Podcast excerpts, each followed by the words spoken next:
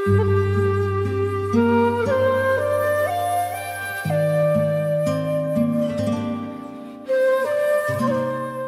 久不见啊！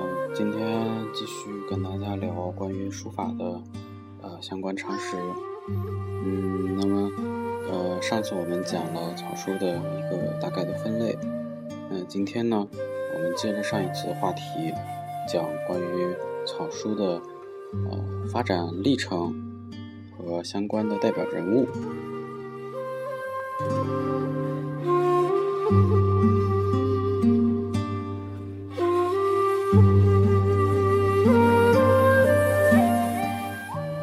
任何书体呢，在使用的过程中呢，都有简便易写的要求。发生这个简单笔画的呃要求，以及潦草的这种需求呢，其实是生活中经常常见的。比如说，我们在小时候啊，进入到比如说五六年级或者初中、高中的时候，呃，由于这个功课的比较。忙繁忙，呃，书写的量比较大的情况下，就会寻求一种比较快速的方式，就是我们后来说的连笔字。那文字的演变也是这样的，每当社会变革和文化大发展的时期，文字应用的频繁，个人的随手的啊书写、省略的书写、简便的书写、潦草的书写。就自然而然的发生了，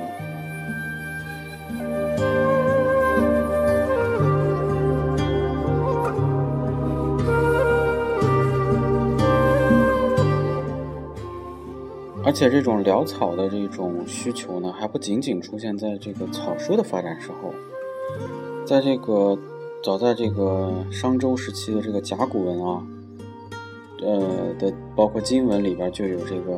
简笔和潦草的这种痕迹。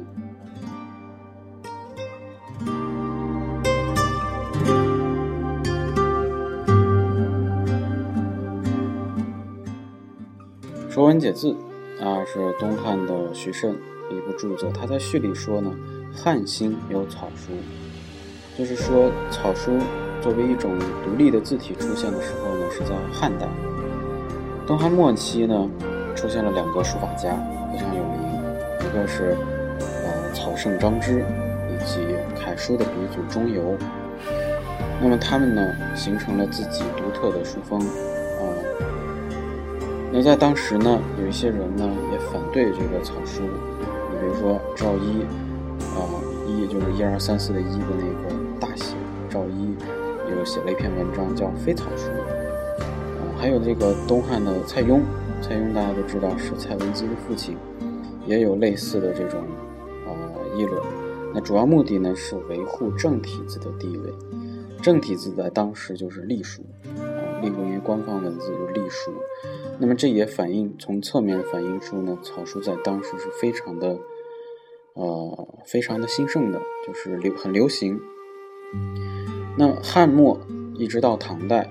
草书呢，从带有隶书的这种感觉的章草，一直发展成比较娟秀婉转的金草，一直到唐代那种奔放的、呃难以辨认的狂草，大大概是这样一个过程。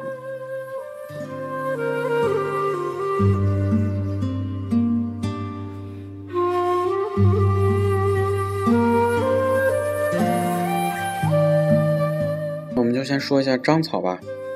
那章草的最早的起源呢，是起源于西汉的，那么流行于东汉。也就是说，文字的过程是非常的，呃，需要花时间的。它不是说我今天发明了就今明天就流行，不是这样的。字体具体的具有这个隶书的呃特点，呃，比如说燕尾啊，一些包括字迹也比较的扁平，还有呢。就是每一个字之间都是比较独立的，它不相连。那历代呢，历史上很很多学者名家对章草的这个命名都有不同的见解。有的说呢，呃，这个急救章，急救章是比较比较著名的这个章草呃碑帖，说这个呃是用章草呃急救章的这个章来命名的，这种说法呢，其实嗯比较草率啊，呃也没有什么太大的根据。那还有一种说法呢，就是汉章帝，因为汉章帝这个经常出现在章草的命名的理由里边，说这个章帝呢喜欢呃爱好草书，或者呢他命令他的大臣呢用草书来做奏章，呃这是一种，还有一种呢就是说章草就是章汉章帝啊也发明的，那这些说法呢都属于这个后人的主观猜测，那。最靠谱的一种说法呢，就是，呃，章草的这个章呢，主要是指章法，就是说它符合早期草书的这种发展的规划，就保存了这个八分书。八分书就是隶书的笔意、笔法特征。那还有就是字与字的不相连，笔画的这个省略方法以及连带方法，呃，都有一些比较客观的。依据也就是有有章法可循。那么后来很多人呢比较相信这种说法。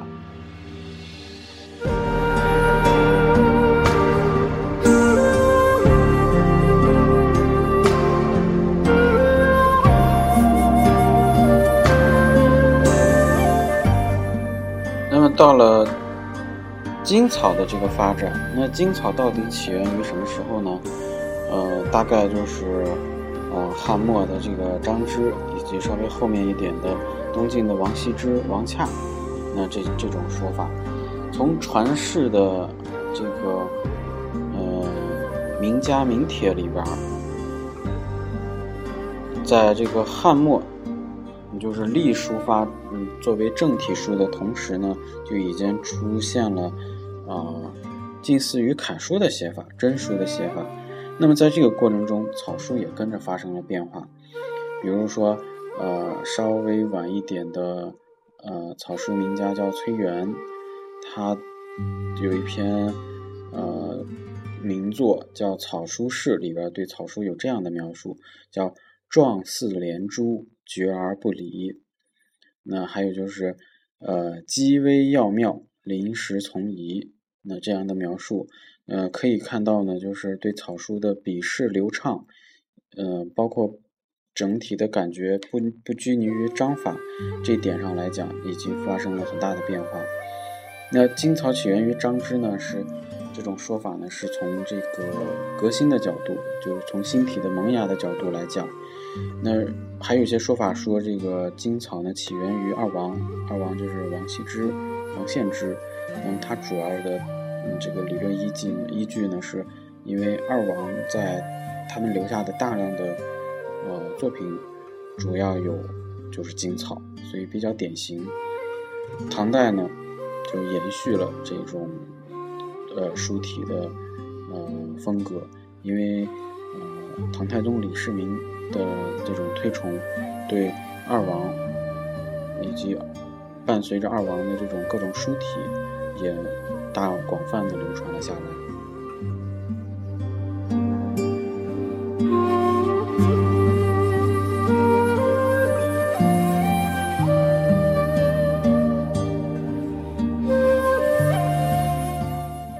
那么到了唐代，出现了这个张张旭、怀素这样的狂草大师，就完全脱离了这个实际的运用。而进行艺术创作，那这种书体我们把它叫狂草，也叫大草。那么特点呢，就是笔意，呃，笔法呢非常的奔放，而且体式连绵。呃，张旭的代表作呢就是《古诗四帖》，当然这个还有争议啊，就是不是说，呃，没有完全确认是张旭写的。呃，还有一种说法呢，就还有一个就是怀素的《自序帖》。自序帖呢，说白了就就相当于我们今天的一个自白书，啊，对自己的一个历史，呃，从小到大的一个描述，以及里里边也多多少少说到了，其实大量的说到了他书法的学书法的一些心得。呃，那么大草的和小草的最大的区别是什么呢？就是小草呢还是比较收敛的，还是比较。嗯有法度的东西在里头。大草呢，就是纯用这种呃草法，最就主要是难以辨认。你就是如果你对就包括书法家啊，对草书没有太多研究的话，有时候狂草是非常难认的。那么张旭和怀素呢，就比较擅长这个，呃，尤其是一笔一笔连成，连好几个字儿这种书写，在当时是非常的有特点的，而且极受推崇。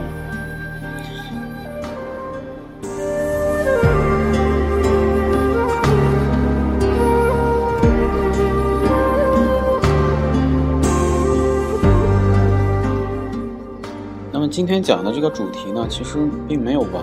为什么呢？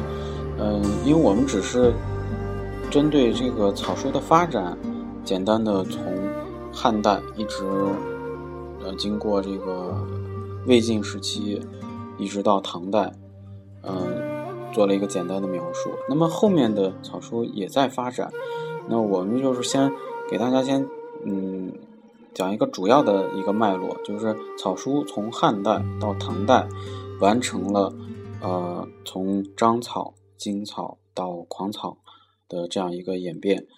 嗯，我想呢，就是这样的一个知识帖，呃，知识点，会给大家呃在认识草书，呃，嗯，会有一些帮助吧。嗯，关于。草书的其他的话题呢，我们以后会呃专门的再去聊啊，欢迎大家继续收听啊，今天呢就先到这里，谢谢大家。